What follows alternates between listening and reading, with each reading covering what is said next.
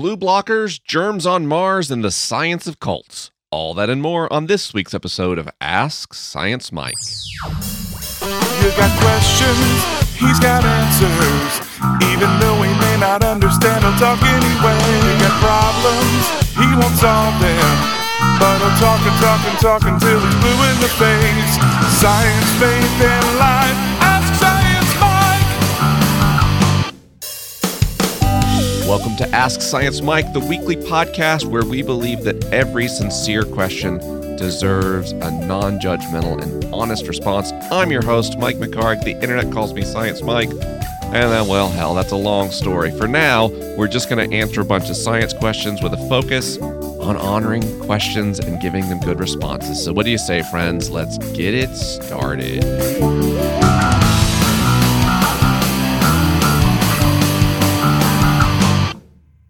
Well, if you listen to Ask Science Mike, you know this is a show about your questions and your questions being responded to uh, in a sincere way. But did you know how to get your questions on the show? It's very simple. Just go to ask science mike dot com. And once you go to that website, that's where the podcast is hosted. If you scroll toward the bottom of the page, you'll see that there's two ways to send a question. First, you can record a voicemail. You can hear your voice on the show. And second, especially if you want to send a question that is maybe anonymous, you can email me a question. Using either of those systems, we'll get a question into the team behind Ask Science Mike, where they are reviewed and collated, and I literally don't even know what happens. And then uh, some of those questions get selected, and they get posted on the Patreon page for Ask Science Mike, where the patrons of this program pick the questions every week. I thought I was doing a Peter Piper picked a peck of pickled peppers there for a second with all those peas. Gosh! Anyway, um... we'd love to answer your question, so just go to ask science mike dot com and submit your question. Of course, some tiers of patrons get questions on the show automatically, and every patron gets to vote on the questions that go on the show. So if you're not a patron of Ask Science Mike, and you've thought about it, as little as one dollar a month gets you into the Ask Science Mike Patreon crew, uh, where you get to vote on questions, and we do some monthly Q and A's, and Uh, there's there's special perks for those people who make this show financially possible. So uh, didn't mean to do a Patreon plug there right up front. It just seemed to naturally fit with reminding you to send in questions, because we always need questions, or this podcast, well, it, it doesn't happen without questions. I don't want to just listen to what I want to talk about. I don't, I mean, gosh, what would we do? Uh, talk about how much I love magic and Dungeons and Dragons? Be a completely different show. So please keep this podcast interesting by telling me what you want me to talk about. Uh, also in January, I'm going on the road again. Uh, medical rest has gone really well. I am feeling so much better. Uh, so I am going to take a couple of trips in January. Uh, starting January eleventh, I'll be at Trinity Church in Buffalo, New York for the Fresh Voices series. And then this is wild. I've done this a couple of times and really enjoyed it. I'm going to Fort Smith, Arkansas, for a full week, beginning on January twentieth and going through the twenty-seventh. Uh, I'll be doing a week's worth of events in First Presbyterian Church in Fort Smith, Arkansas, for an event called A Week with Mike McHargue. So I'd love to see you at either of those events. If you want more information, just go to ask science mike dot com and click on that events button. Our first question this week was an email question, and it's actually a really fun one. Here it goes. Hi, Mike. At the beginning of the movie The Martian, which you should see if you haven't already, astronaut Mark Watney gets caught in a dust storm on the surface of Mars and suffers a pretty serious puncture wound. My husband remarked that at least he wouldn't have to worry about infections since there's no bacterial life there. But I can't imagine that getting sterile... or sterile, not sterile, sterile Martian dirt inside a wound wouldn't be problematic for healing well. A foreign body is a foreign body. What do you think? Is Mars antiseptic? Thanks, Sonia. Uh, that's a great question. Number one, let's talk about The Martian. Gosh, I love The Martian. Uh, I read the novel first. I mean, when it first came out, there was a review on a website I read called Ars Technica, and I was so fascinated because this journalist, who's a total nerd, and I trust a lot, said that the uh, fidelity of the science in the novel was really high. And so I read it, and sure enough, I, you know, if you study orbital mechanics or cosmology or rocketry or rocket science at all, most books and films become really frustrating to read. Now, there are uh, certain genres in, in literature, especially hard sci-fi, where sometimes people go through great detail to make sure that the action depicted in their narrative uh, is at least plausible, if not actually simulated sometimes, uh, according to the laws of physics. But those books can also sometimes be a slog to read. So what was fascinating to me about The Martian is that it was well-researched and scientifically plausible with a couple of small uh, exceptions, and uh, a great read, just a phenomenal story.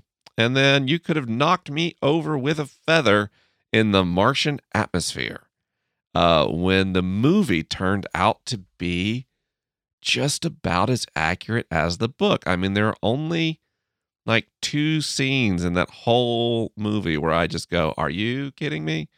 One, of course, is the uh, storm in the beginning. Yes, there are dust storms on Mars, but because the atmosphere is so thin, high-speed winds on Mars don't actually carry much force. You could walk right through a Martian tornado and uh, pretty much be unaffected other than the problems you would have with visibility. So that was one problem. The second problem was the whole, um, you know, guiding... Uh, well, in the end, I, you know, I don't mind saying the beginnings. If you haven't seen the film, I'm not going to ruin the end. There's another scene toward the end involving a glove um, that, although possible, I just didn't think anyone would have the skill level to do. But I'll go ahead and accept those two things in that film because the film and the movie were so good. But we didn't want to talk about how good The Martian was. This isn't a uh, question asking me to review the film. You wanted to know about germs. And that is a complicated question. Um, let's talk about the soil of Mars first, or Mars in general. Is there microbial life on Mars? We don't know. We have rovers on Mars, and uh, the results are inconclusive. Number one, the equipment we have on Mars today is not designed to specifically test for life, although it is, is testing for some byproducts related to life. We found some fascinating things on Mars, more water than we expected in some places, less water in others, a more defined seasonal cycle of liquid water availability, some fascinating variations in uh, atmospheric levels on the uh, localized basis of both methane and oxygen that could be driven by life cycles of blooms and, and uh, declines of microbial life of some description. Would that life be bacteria? We don't know. It would potentially be xenobiology. There are some theories that life on Earth didn't begin on Earth, but began on Mars and was brought here uh, basically from, you can imagine something similar to a bacterial spore or endospore following a meteor collision on Mars that ejected matter from the surface of that planet, and then by sheer chance, some of it made it here, survived atmospheric entry, and became the origins of life on this planet. That is one theory for a biogenesis on Earth. So it is possible that there is microbial life on Mars. We don't know how similar or dissimilar that life may be to our microbes, but that is the bigger issue. It is possible there could be some exotic bug on Mars that makes us very sick. I don't think that's likely, but it is possible. What we do know, my friends, is that every human being is covered in and full of bacteria. By some counts, there are ten bacterial cells for every one human cell in your body. Now, I've heard that figure disputed, and I've heard it validated, and all of the people both disputing and validating those figures know much more about microbiology than I do. So I will simply tell you that there's a debate on that matter that I personally am not qualified to solve. But what is unanimously understood by everybody is that there's a whole bunch of bacteria in, on, and around your body, and that you are structured with an immune system and an epidermis specifically designed to protect your inner cells from encountering unfriendly bacteria that don't belong inside of you. For example, I often have a staph colony, staph bacteria, that lives in my nose. Pretty gross, huh? Yeah, well, you know, uh, oversharing is what I do for a living. Uh, and so sometimes if I get a cut or a scrape, it gets really, really, really badly infected if that staph colony that we think lives in my nose gets somewhere on my skin, like maybe I sneeze, and then I get a really, really bad infection that's hard to clear up in that wound. Now, if I got on a rocket ship and I went to Mars, and I had an accident, and I was impaled by a metal rod, there would be a risk of infection, even if that metal rod and that Martian soil had no germs in it at all, because there are germs on the outside of my body that don't belong inside my body. The actual foreign matter of Martian dirt could be irritating, especially because we understand that there are um, alkaline components that are somewhat toxic to people. That was another part of that movie that's probably wrong. You could, you may be able to grow potatoes in the Martian soil. You probably couldn't eat them. They would probably make you pretty sick or even kill you. But assuming you wash the wound, the primary risk of infection, in my mind, for Mark Watney, would not be Martian germs, but the germs he brought with himself from Earth, which, by the way, if The Martian was a documentary and those events had really happened, it's possible that in that moment, the bacteria of Mark Watney's body, in and out, colonized Mars. So even when humans left, and even if there were no bacteria on Mars before, bacteria are so tough that it's possible some of them could survive. Some of them could even thrive and spread. And that's why in human and robotic space travel, we have sanitation and sterilization protocols to minimize the risk of microbes on this planet migrating to other planets and becoming natives there. Because you can imagine, we are on a very competitive planet. We've got some tough generalist and specialist species of microbial life. And imagine they end up in the atmosphere of Saturn, or the surface of one of those moons, or yes, on Mars. Could it be that our bacteria got there and wiped out alien life before we ever found it? It's entirely possible.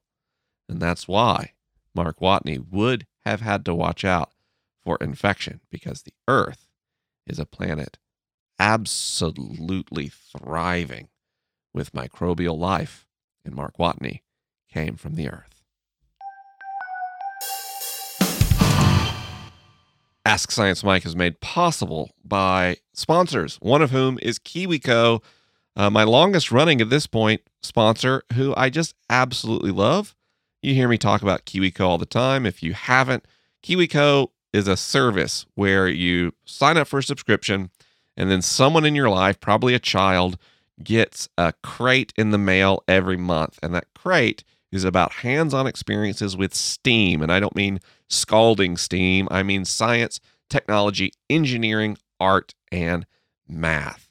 There are seven lines to choose for children of all ages and all developmental levels uh, that incorporate all of the topics above. They're tons of fun. I found in my house, this is the best way to get my teenage daughters to set down their cell phones. And special right now, KiwiCo is perfect for the holiday season. Don't go down to Toys R Us aisle. Uh, don't go to Target or whatever and buy another plastic toy that someone else probably got anyway, and it might be the wrong movie franchise. Who knows?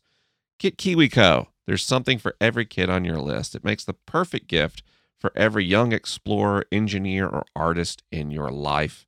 And KiwiCo has gifts for kids of all ages and types of interests. If you go to kiwico dot com slash science. I'll say that again, kiwico dot com slash science. KiwiCo is offering listeners of this podcast their first crate for free. So that means the crate under the tree, you don't even pay for it. All you do is pay shipping, and KiwiCo sends it. And then for the rest of the year, that special person or child in your life will continue to get crates every month. I love them, especially the new Eureka crate for older teens and adults. We're getting them at our house. Uh, and I'll, I'll be honest, my family sits down together and we all make our Kiwi crates. Uh, and we have so much to. So KiwiCo's mission is to empower kids to not just make a project, but make a difference. And you can be a part of that. Just go to KiwiCo.com slash science to learn more.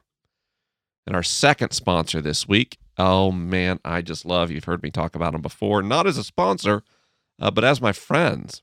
BioLogos is sponsoring this episode of Ask Science Mike to celebrate something. I was recently a guest on their podcast, which in a second I'll play you a snippet of that. So if you'd like to hear me in what I thought was a very tender and beautiful conversation Uh, with my friend uh, Jim Stump, uh, I'd l- absolutely love um, for you to listen to that. You get you get to hear a second here uh, for free, and uh, well, it's free over there as well. Uh, but anyway, it's a good conversation. I like BioLogos because for those of you who are trying to fit in contemporary understandings of science, especially evolutionary biology, with what I would call a more orthodox view on Christianity, that's what BioLogos does. They were founded by Francis Collins, who you may or may not know, uh, led the Human Genome Project and was the direct is the director of the National Institute of Health, appointed by Obama and continuing to, continuing to serve under Trump, which is a pretty rare combination. He wrote a book called The Language of God, which is a New York Times bestseller. And uh, I just love BioLogos because, you know, we kind of fit in different lanes. I like talking about science in a way that uh, helps people, regardless of their faith background, feel more comfortable with science. And I like people who aren't religious to understand a little more about the science of religion. Uh, but let's be honest, like my beliefs to most uh, Christians are pretty out there. And what I really enjoy about my friends at BioLogos is the way that Uh, they offer people who want a more traditional and orthodox Christian theology to still integrate good science. And friends, this is so, so important. Not only because I understand that differing views on evolution really actually cause pretty significant mental health issues, especially for young people, but because science literacy matters and BioLogos can reach people, including people listening to this podcast, who hold more traditional Christian theologies while allowing them to grow in their science literacy. And I believe that science literacy is good for the world. So I hope you'll listen for the next four minutes as I share a clip of my conversation with James over on the BioLogos podcast. And uh, after that, we'll get back to our show as scheduled. I've heard you talk about the fact that the word God mm-hmm. gets used very differently by lots of different people. And so when we're sitting here talking about the existence of God even, what do we even mean by that? What I try to do when I talk about God is be aware that all of us in the room probably think different things. So now what do we do, right? Well, it means we probably shouldn't make universal claims about God without admitting we're talking about different things. Uh, some of the ways I think about God, atheists are very comfortable with.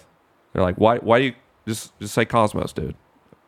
Well, no, if I say cosmos, that activates a different set of neural pathways in my brain based on how human brains process language. And I like really like the whole mystery spirituality thing. So I use the God label, it just activates different parts of my brain. Like, and there are other conceptions of God that atheists reject that yes. I'm perfectly comfortable rejecting too. Absolutely. I'm an atheist about that kind uh, of God. Totally. Thank you. So um, I'm less interested in putting forward my idea of God as the one everyone should get behind. I mean, I'm more than happy to share my conceptions of God, but I'd rather just have everybody admit like, hey, you've got a thing in your brain with the word God that's different than that brain and that brain and that brain and that brain. So now what do we do? And I think it means we have to be patient and loving and humble when we talk about matters of faith and anything that invokes the G word. So one of the big dividing lines um, between conceptions of God is whether God is ultimately personal yes. or not. What do you think about that? I um, mean, we have difficulties with what does personal mean, though, too, yeah. right? Again, the trouble with the language, but... Yeah, so the if I like if I go through physics to find God, if God is like some kind of creator sustainer for everything we can see and measure, then that means God has to be somewhere north of a relativistic understanding of the universe. And in a relativistic understanding of the universe, a time-based consciousness is nonsense. Mm-hmm. It's just not a thing. Like the way we conceive of the universe is inseparable from eighty-six billion neurons sitting on a planet, right? A cosmic entity simply could not conceive of reality the way we do and exist. A cosmic entity would probably not differentiate between present, past, and future, right? That gets really hard to call personal. But somehow, when I pray and meditate, God shows up in a personal way. And those two things, uh, in my philosophical mind, are at odds. But being a good mystic, I just sit and contemplate it. It's super, I hate, I hate, like, when rigorous thinkers talk to me, I just, I know they will leave disappointed. Because I'll Forrest Gump every time. Maybe it's both. Maybe both are happening at the same time. Do you see what I mean? Like the the problem is, if we really push to what my primary framing of the world is, it's a brain-centered understanding of the human experience. So what I understand is that if I apply an analytical, reductive, or philosophical lens to my pursuit of God, it moves into my left hemisphere of the brain, and it moves towards the front of my brain, and that's the opposite corner of where spirituality lives. So I'll play that game, but I won't go hard because it neurologically rebiases my brain away from what I value most in my faith, which is the experience of God's presence. So I intentionally make sure two-thirds or more of the time I spend with this word God are spent in practice and experience and not in analysis. I'm not sure, but I think this might be the most succinctly stated question in the history of this show. Do blue light glasses actually work? What is the science behind them? Roger. Do blue light glasses actually work?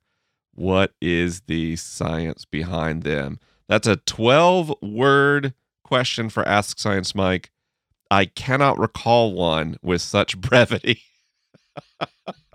So, Roger, uh, thank you for your direct communication. uh, let's talk about blue blockers for a second. Uh, well, first of all, what is a blue blocker or blue light glasses? These are special uh, lenses on, on glasses you wear that are designed to reduce the amount of blue light that gets to your eyes. Now, why would you want to block blue light from your eyes? Uh, let's talk about where most blue light comes from in our lives, first of all, and that's from the sun. And let's be very clear that based on the research I've seen, blue light is not harmful for your eyes. However, something that's even a smaller wavelength than blue light, which is ultraviolet light, is harmful for your eyes. And that's why most uh, optometrists and opticians recommend that you wear sunglasses, especially uh, polarized sunglasses, if you're going to be outdoors, because U V light is just as bad for your eyes as it is for your skin, based on our understanding of medicine today. Um, and so now, because we know that U V light is bad, we started to wonder if blue light is bad for our eyes, because uh, the T V screens and iPhones and Android phones and computer monitors and tablets and everything we look at tends to just throw blue light at our eyes. Let's be clear, the blue light of these screens is less intense than even a pretty dim day outdoors. Right? The sun is very, very bright. Few things in our life experience offer anywhere near the intensity of light or, frankly, radiation that our own sun offers. But uh, because that blue light from the sun uh, is kind of one of the primary factors governing our sleep schedule, we do understand that devices with blue light in them can help disrupt the rhythms, the circadian rhythms, that help us get quality sleep. So in addition to being suspected in causing eye strain and eye soreness, we also understand that perhaps all this blue light is interfering with our sleep, and therefore glasses that reduce the amount of blue light that gets to our eyes might help with both of those things. You've also seen efforts um, from different computer manufacturers and phone manufacturers to shift the color temperature of screens as the days uh, get more advanced, so that you're looking at more yellow light and less blue light as it gets later in the day.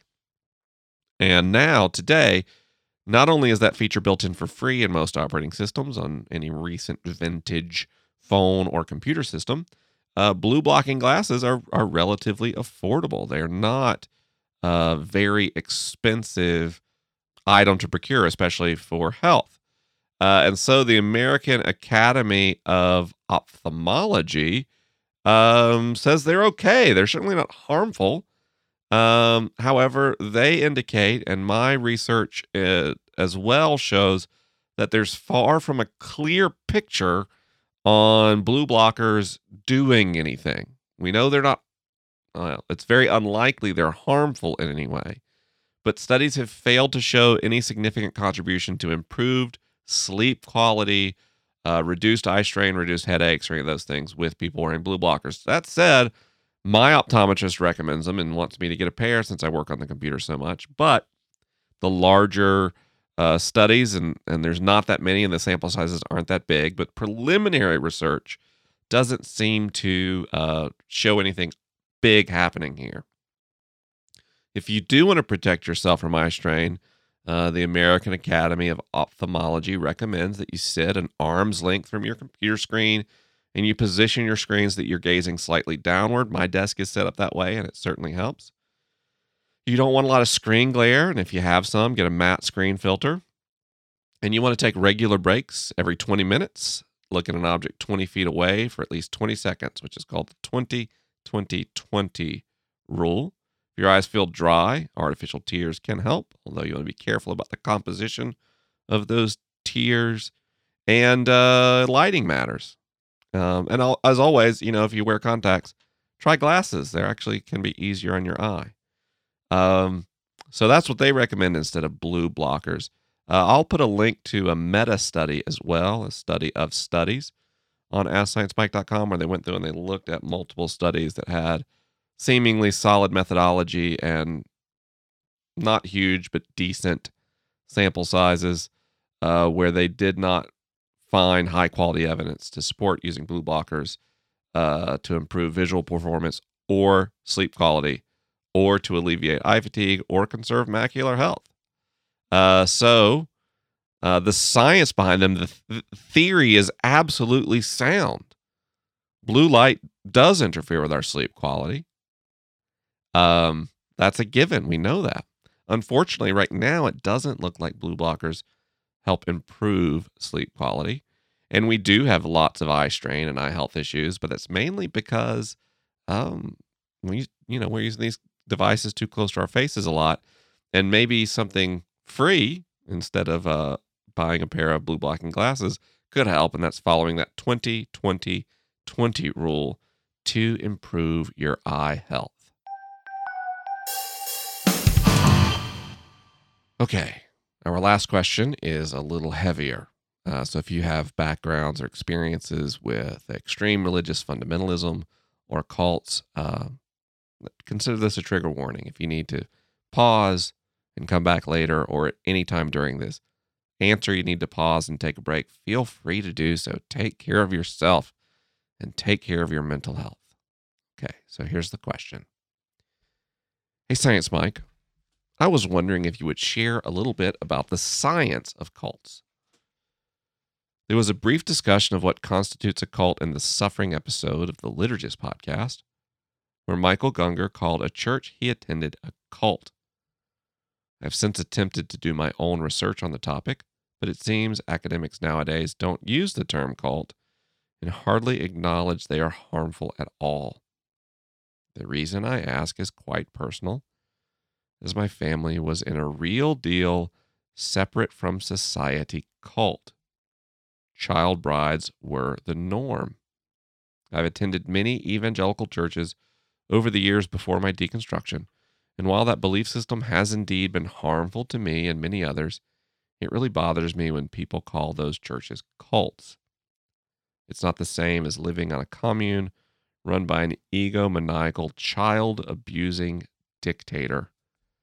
I was just wondering if you could bring any clarity to the topic. Thanks. Well, let's start. Um, let's start by saying I'm sorry that you went through that. Your email is so well written and so clear, and I can tell that your thoughts are clear and composed as well. Um, but if that was me, there'd be a lot of hurt inside me if I'd been through what you've been through. If it was me, it would be a lot of emotional scarring. It would be a lot of bitterness and resentment and anger that perhaps would be so intense I would have a hard time even accessing it. So no matter what I say in my response to your question, I just want you to know that that experience sounds really hard. And I'm so happy that you made it, that you not only survived, but you made it out. And I just wonder if we, you and I together right now, could just take a moment to savor that. You're out. You're free. You made it.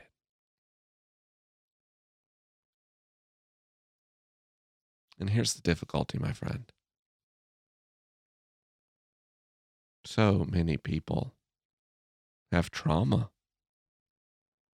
So many people have trauma, and everyone has pain. And if we compare the experiences that caused our pain and our trauma, we might try to rank them.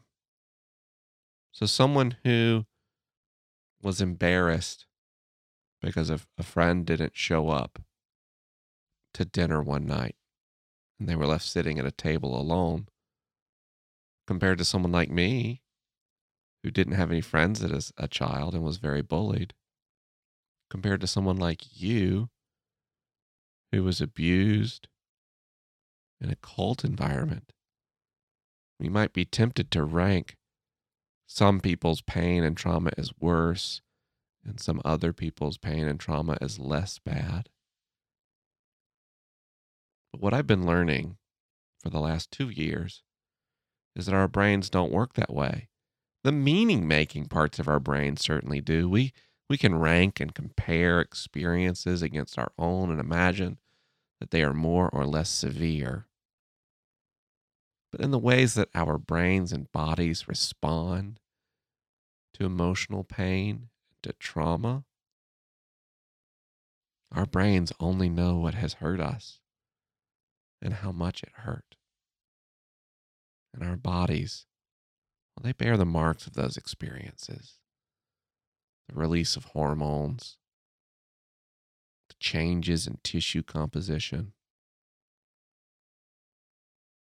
even a, a heightened or suppressed startle or polyvagal response. So if I were you, and I heard someone on a podcast use the word cult to describe their experience, and it was less intense than mine, I think I would feel erased and forgotten as well. And yet, when I look at the impact of many parts of evangelical Christianity, I mean specifically white evangelical Christianity, the gay teen suicide, the suicides of people who lost their faith and are afraid of being ostracized, which by the data we tell us is, we find is quite common. The stunted emotional development, the patterns of codependence, the elevation of narcissists, occult and mainstream American white evangelical Christianity are different, but they both hurt a lot of people. And perhaps the average impact on one person of evangelicalism is less. I would say almost certainly. But evangelicalism is such a massive system. It's it's implicated in the foreign policy of the United States. What I'm saying is you're hurt about people misusing the word cult is real and is valid and important. And people who've escaped the toxicity of white evangelical Christianity, well, their use of the word cult helps to liberate them.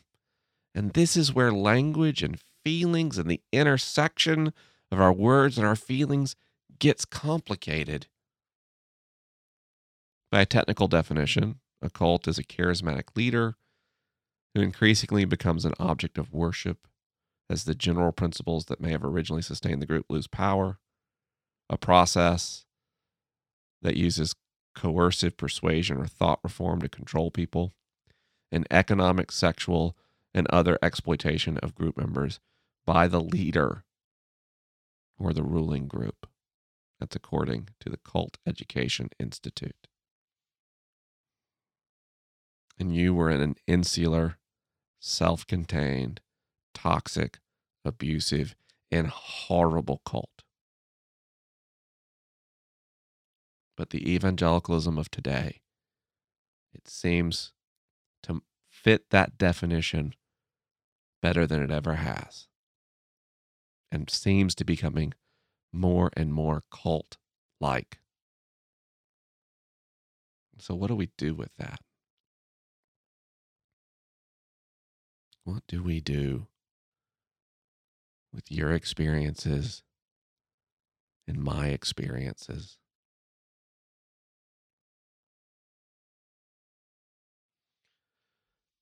I believe that every person's feelings matter every time. Every feeling people have is important. And every person who has feelings is important. And every time people have feelings, it's important. It should be paid attention to. And that means that as you express your hurt with the word cult being misused, I want to sit with you in that and say, yes, your feelings of hurt matter. They come from a real place. And then when my friend Michael uses the word cult to describe his experience, I understand that also comes from a place of hurt and woundedness and trauma. And in that moment, Michael's feelings, well, they matter to me as well. For me, I've decided that as people process their feelings, I want to try to be gracious and patient and careful. And in those moments that people are processing trauma, I just want them to be able to do so.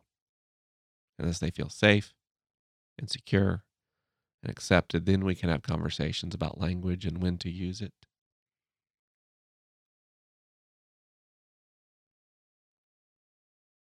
I don't know the right answer to this question. What I know is that there's a lot of hurt, a lot of pain, and a lot of trauma in the world. Because the days are so hard, as we become aware collectively of the changing climate, as global and national politics seem to lose their minds and become worse than they've ever been in living memory, we can't rely on our earth because we've harmed it. We can't rely on our politics because it's metastasized into something singularly corrupt and frightening. At the same time, we're all or at least many of us, are learning to be emotionally sensitive and aware. It seems like at the same time, millions of people, their traumatic experiences are outgassing as they're in a, a cloud of fear and anxiety. Well, friend, these are these are difficult times for everyone. And it seems like they're uniquely difficult for you. I don't know the science of cults. What I know is that insular social groups, often called cults, like the one you grew up with, well, they really do cause lasting and significant psychological harm. And I see that, and I name that, and I accept that. And I'm so sorry that a friend of mine on a podcast that I helped create triggered some of that trauma for you. And I don't expect you to be gracious in that situation. I validate your expression of pain. And as you validate that experience of pain, I hope for you something happens that has happened for me, that you become more sensitive and aware to not only your own pain, which there's probably more there than you even know, but to the pain and trauma that surrounds us everywhere. I believe so strongly, my friends, that we have to be truly careful with each other. And that if we learn to relate to our own feelings, then we can learn to relate to each other better. And maybe, just maybe, we can create a world that we want to live in together. My dear friend Andre Henry says, it doesn't have to be this way. He even sells shirts that say that. I've got a sweatshirt like that in my closet. It doesn't have to be this way. And I wonder if maybe a first step in the process of changing things is to learn to be patient both with our own feelings and with the feelings of others.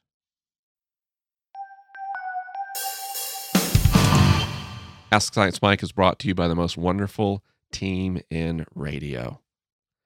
Our producer is Caitlin Hermstad. Our director and sound designer is Greg Nordine. Andrew Golucki provides pre-production services, and Brent Cradle handles management. I'm your host, Mike McHargue, and the show is sponsored by, run by, and taken care of by my patrons on Patreon. The theme song for Ask Science Mike was written, performed, and recorded by Jeff Botiford. Thanks for listening, everyone, and I'll talk to you next week.